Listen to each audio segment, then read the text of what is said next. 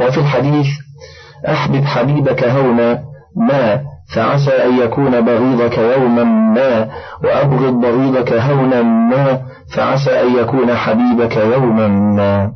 وقال الشاعر وقد يجمع الله الشتيتين بعدما يظنان كل الظن ألا تلاقيا. وقوله تعالى والله غفور رحيم أي يغفر للكافرين كفرهم إذا تابوا منه وأنابوا إلى ربهم وأسلموا له وهو الغفور الرحيم بكل من تاب إليه من أي ذنب كان. وقد قال مقاتل بن حيان إن هذه الآية نزلت في أبي سفيان بن صخر ابن حرب فإن رسول الله صلى الله عليه وسلم تزوج ابنته فكانت هذه مودة ما بينه وبينه. وفي هذا الذي قاله مقاتل النظر فإن رسول الله صلى الله عليه وسلم تزوج بأم حبيبة بنت أبي سفيان قبل الفتح. وأبو سفيان إنما أسلم ليلة الفتح بلا خلاف. وأحسن من هذا ما رواه ابن أبي حاتم حيث قال قرئ على محمد بن عزيز حدثني سلامة حدثني عقيل حدثني ابن شهاب. أن رسول الله صلى الله عليه وسلم استعمل أبا سفيان صخر بن حرب على بعض اليمن. فلما قبض رسول الله صلى الله عليه وسلم أقبل فلقي ذا الخمار مرتدا فقاتله. فكان أول من قاتل في الردة وجاهد عن الدين. قال ابن شهاب وهو ممن أنزل الله فيه عسى الله أن يجعل بينكم وبين الذين عاديتم منهم مودة. الآية وفي صحيح مسلم عن ابن عباس أن أبا سفيان قال يا رسول الله ثلاث أعطينهن. قال نعم. قال تأمرني أقاتل الكفار كما كنت أقاتل المسلمين. قال نعم. قال ومعاوية تجعله كاتبا بين يديك؟ قال نعم. قال وعندي أحسن العرب وأجمله. أم حبيبة بنت أبي سفيان أزوجكها. الحديث. وقد تقدم الكلام عليه. وقوله تعالى لا ينهاكم الله عن الذين لم يقاتلوكم في الدين ولم يخرجوكم من دياركم ولم يظاهروا أي يعاونوا على إخراجكم أي لا ينهاكم عن الإحسان إلى الكفرة الذين لا يقاتلونكم في الدين كالنساء والضعفة منهم. أن تبروهم أي تحسنوا إليهم وتقسطوا إليهم أي تعدلوا. إن الله يحب المقسطين. قال الإمام أحمد حدثنا أبو معاوية حدثنا هشام بن عروة عن فاطمة بنت المنذر عن أسماء بنت أبي بكر رضي الله عنهما قالت قدمت أمي وهي مشركة في عهد قريش إذ عاهدوا فأتيت النبي صلى الله عليه وسلم فقلت يا رسول الله إن أمي قدمت وهي راغبة أفأصلها؟ قال نعم صلي أمك. أخرجاه. وقال الإمام أحمد حدثنا عارم حدثنا عبد الله بن المبارك حدثنا مصعب بن ثابت حدثنا عامر بن عبد الله بن الزبير عن أبيه قال قدمت قتيلة على ابنتها أسماء بنت أبي بكر بهدايا ضباب وقرب وسن وهي مشركة فأبت أسماء أن تقبل هديتها وتدخلها بيتها. فسألت عائشة النبي صلى الله عليه وسلم فأنزل الله تعالى لا ينهاكم الله عن الذين لم يقاتلوكم في الدين إلى آخر الآية. فأمرها أن تقبل هديتها وأن تدخلها بيتها. وهكذا رواه ابن جرير وابن أبي حاتم من حديث مصعب بن ثابت به. وفي رواية لأحمد وابن جرير قتيلة بنت عبد العز بن سعد من بني مالك بن حسل وزاد ابن أبي حاتم في المدة التي كانت بين قريش ورسول الله صلى الله عليه وسلم. وقال أبو بكر أحمد بن عمرو بن عبد الخالق البزار حدثنا عبد الله بن شبيب حدثنا أبو بكر ابن أبي شيبة حدثنا أبو قتادة العدوي عن ابن أخي الزهري عن الزهري عن عروة عن عائشة وأسماء أنهما قالتا قدمت علينا أمنا المدينة وهي مشركة في الهدنة التي كانت بين رسول الله صلى الله عليه وسلم وبين قريش. فقلنا يا رسول الله إن أمنا قدمت علينا المدينة وهي راغبة أفنصلها؟ قال نعم فصلاها. ثم قال وهذا الحديث لا نعلمه يروى عن الزهري عن عروة عن عائشة إلا من هذا الوجه.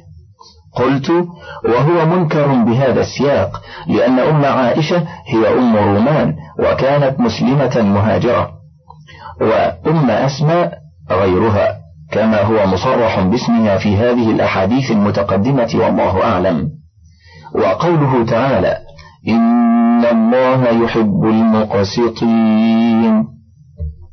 قد تقدم تفسير ذلك في سورة الحجرات. وأورد الحديث الصحيح المقسطون على منابر من نور عن يمين العرش الذين يعدلون في حكمهم وأهاليهم وما ولوا.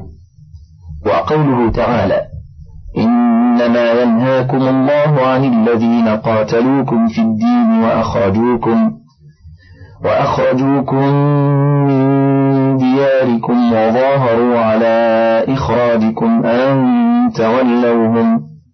أي إنما ينهاكم عن موالاة هؤلاء الذين ناصبوكم بالعداوة فقاتلوكم وأخرجوكم وعاونوا على إخراجكم. ينهاكم الله عز وجل عن موالاتهم ويأمركم بمعاداتهم. ثم أكد الوعيد على موالاتهم فقال ومن يتولهم فأولئك هم الظالمون. كقوله تعالى يا أيها الذين آمنوا لا تتخذوا اليهود والنصارى أولياء. بعضهم أولياء بعض. ومن يتولهم منكم فإنه منهم. إن الله لا يهدي القوم الظالمين. يا أيها الذين آمنوا إذا جاءكم المؤمنات مهاجرات فامتحنوهن. الله أعلم بإيمانهن فإن علمتموهن مؤمنات فلا ترجعوهن إلى الكفار لا هن حل لهم. لا هن حل لهم ولا هم يحلون لهم وآتوهم ما أنفقوا ولا جناح عليكم أن تنكحوهن إذا إذا آتيتموهن أجورهن ولا ولا تمسكوا بعصم الكوافر واسألوا ما أنفقتم وليسألوا ما أنفقوا. ذلكم حكم الله يحكم بينكم. والله عليم حكيم.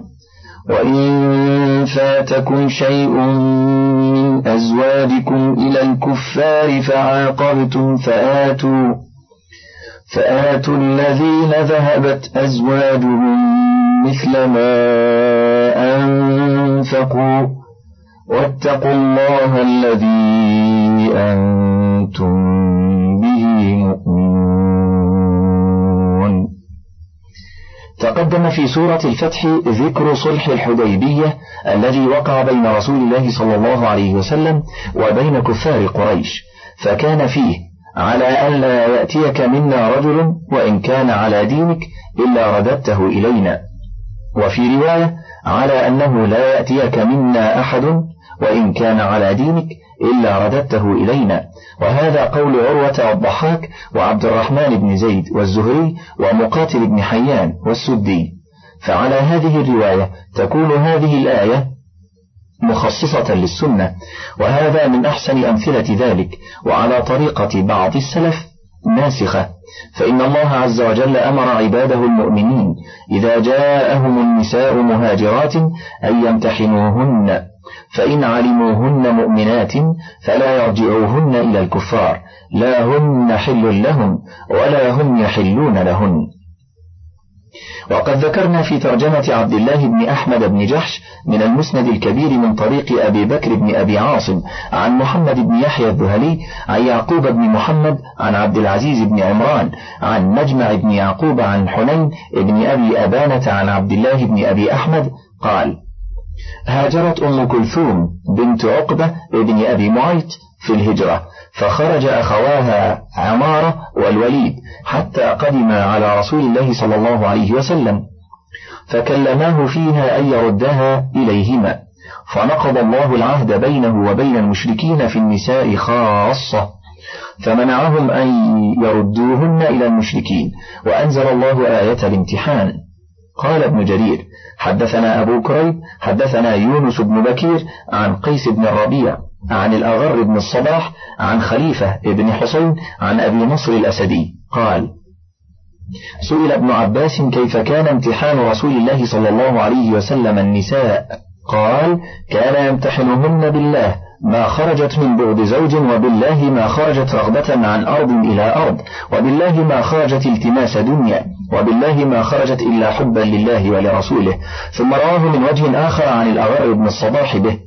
وكذا رواه البزار من طريقه وذكر فيه أن الذي كان يحلفهن عن أمر رسول الله صلى الله عليه وسلم له عمر بن الخطاب وقال العوفي عن ابن عباس في قوله تعالى يا أيها الذين آمنوا إذا جاءكم المؤمنات مهاجرات فامتحنوهن كان امتحانهن أن يشهدن أن لا إله إلا الله وأن محمدا عبد الله ورسوله. وقال مجاهد فامتحنوهن فاسألوهن عما جاء بهن فإن كان جاء بهن غضب على أزواجهن أو سخطة أو غيره ولم يؤمن فارجعوهن إلى أزواجهن. وقال أكرمة يقال لها ما جاء بك إلا حب الله ورسوله وما جاء بك عشق رجل منا ولا فرار من زوجك. فذلك قوله فامتحنوهن. وقال قتادة كانت محنتهن أن يستحلفن بالله ما أخرجكن النشوز وما أخرجكن إلا حب الإسلام وأهله وحرص عليه فإذا قلنا ذلك قبل ذلك منهن وقوله تعالى فإن, فإن علمتموهن مؤمنات فلا ترجعوهن إلى الكفار فيه دلالة على أن الإيمان يمكن الاطلاع عليه يقينا. وقوله تعالى لا هن حل لهم ولا هم يحلون لهن هذه الآية هي التي حرمت المسلمات على المشركين وقد كان جائزا في ابتداء الإسلام أن يتزوج المشرك المؤمنة ولهذا كان أمر أبي العاص بن الربيع زوج ابنة النبي صلى الله عليه وسلم زينب رضي الله عنها وقد كانت مسلمة وهو على دين قومه فلما وقع في الأسارى يوم بدر بعثت امرأته زينب في فدائه بقلادة لها كانت لأمها خديجة فلما رآها رسول الله صلى الله عليه وسلم رق لها رقة شديدة وقال للمسلمين رأيتم أن تطلقوا لها أسيرها فافعلوا ففعلوا فأطلقه رسول الله صلى الله عليه وسلم على أن يبعث ابنته إليه فوفى له بذلك وصدقه فيما وعده وبعثها إلى رسول الله صلى الله عليه وسلم مع زيد بن حارثة رضي الله عنه فأقامت بالمدينة من بعد وقعة بدر. وكانت سنة اثنتين إلى أن أسلم زوجها أبو العاص ابن الربيع سنة ثمان فردها عليه بالنكاح الأول ولم يحدث لها صداقة.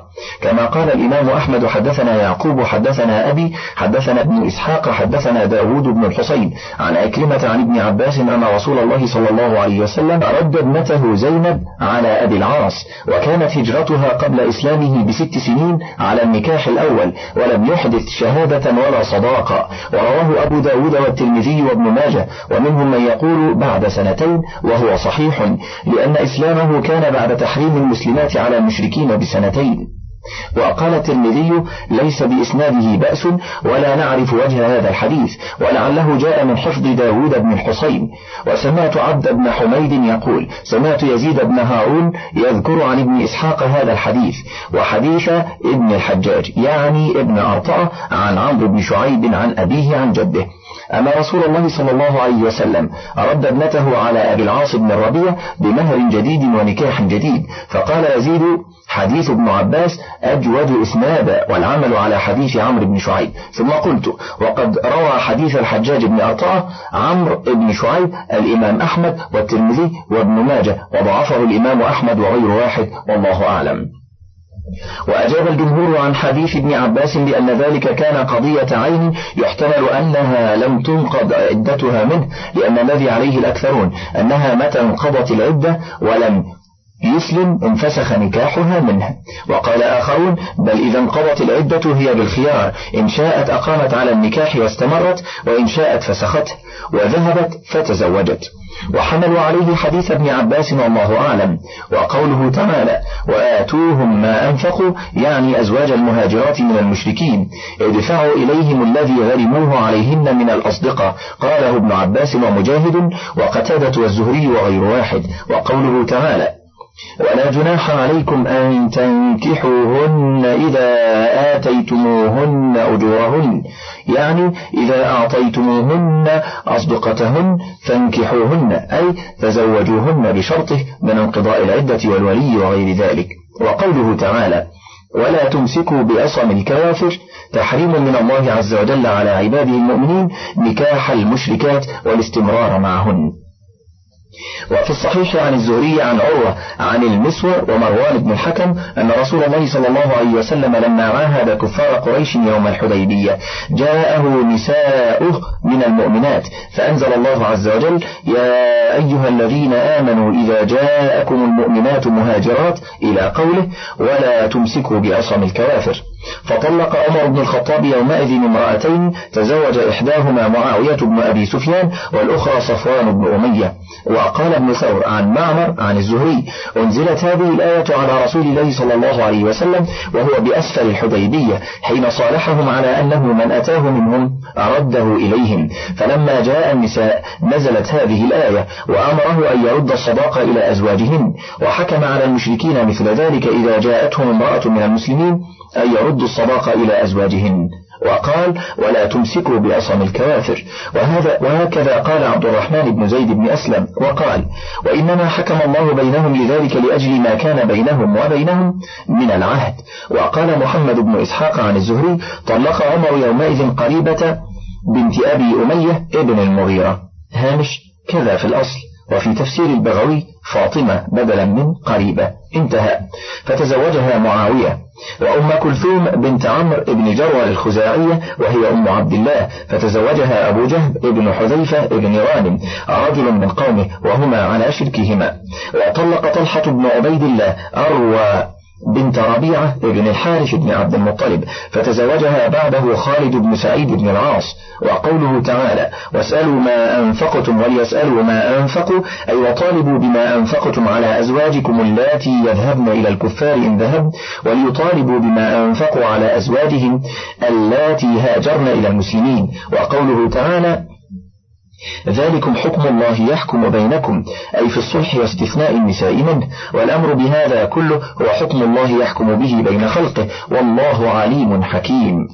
أي عليم بما يصلح عباده حكيم في ذلك ثم قال تعالى وإن فاتكم شيء من أزواجكم إلى الكفار فعاقبتم فآتوا الذين ذهبت أزواجهم مثل ما أنفقوا. قال مجاهد وقتادة هذا في الكفار الذين ليس لهم عهد إذا فرت إليهم امرأة ولم يدفعوا إلى زوجها شيئا فإذا جاءت منهم امرأة لا يدفع إلى زوجها شيء حتى يدفع إلى زوج الذاهبة إليهم مثل نفقته عليها. وقال ابن جرير حدثنا يونس حدثنا ابن وهب أخبرني يونس عن الزهري قال أقر المؤمنون بحكم الله فأدوا ما أمروا به من نفقات المشركين التي أنفقوا على نسائهم. وأبى المشركون أن يقروا بحكم الله فيما فرض عليهم من أداء نفقات المسلمين. فقال الله تعالى للمؤمنين به وإن فاتكم شيء من أزواجكم إلى الكفار فعاقبتم فآتوا الذين ذهبت أزواجهم مثل ما أنفقوا واتقوا الله الذي أنتم به مؤمنون. فلو أنها ذهبت بعد هذه الآية امرأة من أزواج المؤمنين إلى المشركين رد المؤمنون إلى زوجها النفقة التي أنفق عليها من العقب الذي بأيديهم الذي أمروا أن يردوه على المشركين من نفقاتهم التي أنفقوا على أزواجهم اللاتي آمن وهاجرن ثم ردوا إلى المشركين فضلا إن كان بقي لهم. والعقب ما كان بقي من صداق نساء الكفار حين آمن وهاجرن وقال العوفي عن ابن عباس في هذه الآية يعني إن لحقت امرأة رجل من المهاجرين بالكفار أمر له رسول الله صلى الله عليه وسلم أنه يعطى مثل ما أنفق من الغنيمة. وهكذا قال مجاهد فعاقبتم؟ أصابتم غنيمة من قريش أو غيرهم؟ فآتوا الذين ذهبت أزواجهم مثل ما أنفقوا يعني مهر مثلها. وهكذا قال مسروق وإبراهيم وقتادة ومقاتل والضحاك وسفيان بن حسين والزهري أيضا. وهذا لا ينافي الأول لأنه إن أمكن الأول فهو الأولى وإلا فمن الغنائم التي, التي تؤخذ من أيدي الكفار وهذا أوسع وهو اختيار ابن جرير ولله الحمد والمنة. يا أيها النبي إذا جاءك المؤمنات يبايعنك يبايعنك على أن لا يشركن بالله شيئا ولا يسرقن ولا يزنين ولا يقتلن أولادهن. ولا ولا يأتين ببهتان يفترينه بين أيديهن وأرجلهن ولا ولا يعصينك في معروف فبايعهن واستغفر لهن الله إن الله غفور رحيم قال البخاري حدثنا يعقوب بن إبراهيم حدثنا ابن أخي بن شهاب عن عمه قال أخبرني عروة أن عائشة زوج النبي صلى الله عليه وسلم أخبرته أن رسول الله صلى الله عليه وسلم كان يمتحن من هاجر إليه من المؤمنات بهذه الآية يا أيها النبي إذا جاءك المؤمنات يبايعنك إلى قوله غفور رحيم. قال عروة قالت عائشة فمن أقر بهذا الشرط من المؤمنات؟ قال لها رسول الله صلى الله عليه وسلم قد بايعتك كلاما ولا والله ما مست يده يد امرأة في المبايعة قط ما يبايعهن إلا بقوله قد بايعتك على ذلك. هذا لفظ البخاري. وقال الإمام أحمد حدثنا عبد الرحمن بن مهدي حدثنا سفيان عن محمد بن المنكدر عن أميمة بنت رقيقة قالت أتيت رسول الله صلى الله عليه وسلم في نساء لنبايعه فأخذ علينا ما في القرآن ألا نشرك بالله شيئا الآية وقال فيما استطعتن وأطقتن. قلنا الله ورسوله أرحم بنا من أنفسنا. قلنا يا رسول الله ألا تصافحنا قال إني لا أصافح النساء إنما قولي لامرأة واحدة قولي لمئة امرأة. هذا إسناد صحيح. وقد رواه الترمذي والنسائي وابن ماجه من حديث سفيان بن عيينة والنسائي أيضا من حديث الثوري ومالك بن أنس كلهم عن محمد بن المنكدر به. وقال الترمذي حسن صحيح لا نعرفه إلا من حديث محمد بن المنكدر. وقد رواه أحمد أيضا من حديث محمد بن إسحاق عن محمد بن المنكدر عن أميمة به وزاد ولم يصافح منا امرأة. وكذا رواه ابن جرير من طريق موسى بن عقبة عن محمد بن المنكدر به. ورواه ابن أبي حاتم من حديث أبي جعفر الرازي عن محمد بن المنكدر حدثتني أميمة بنت رقيقة وكانت أخت خديجة خالة فاطمة. من فيها إلى في فذكره. وقال الإمام أحمد حدثنا يعقوب حدثنا أبي عن ابن إسحاق حدثني سليط بن أيوب بن الحكم ابن سليم عن أمه سلمى بنت قيس وكانت إحدى خالات رسول الله صلى الله عليه وسلم وقد صلت معه القبلتين. وكانت إحدى نساء بني عدي بن النجار. قالت جئت رسول الله صلى الله عليه وسلم نبايعه في نسوة من الأنصار. فلما شرط علينا ألا نشرك بالله شيئا ولا نسرق ولا نزني ولا نقتل أولادنا ولا نأتي ببهتان نفتريه بين أيدينا وأرجلنا ولا نعصيه في معروف.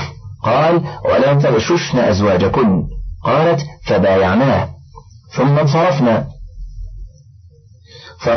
فقلت لامرأة منهن ارجعي فسلي رسول الله صلى الله عليه وسلم ما غش أزواجنا؟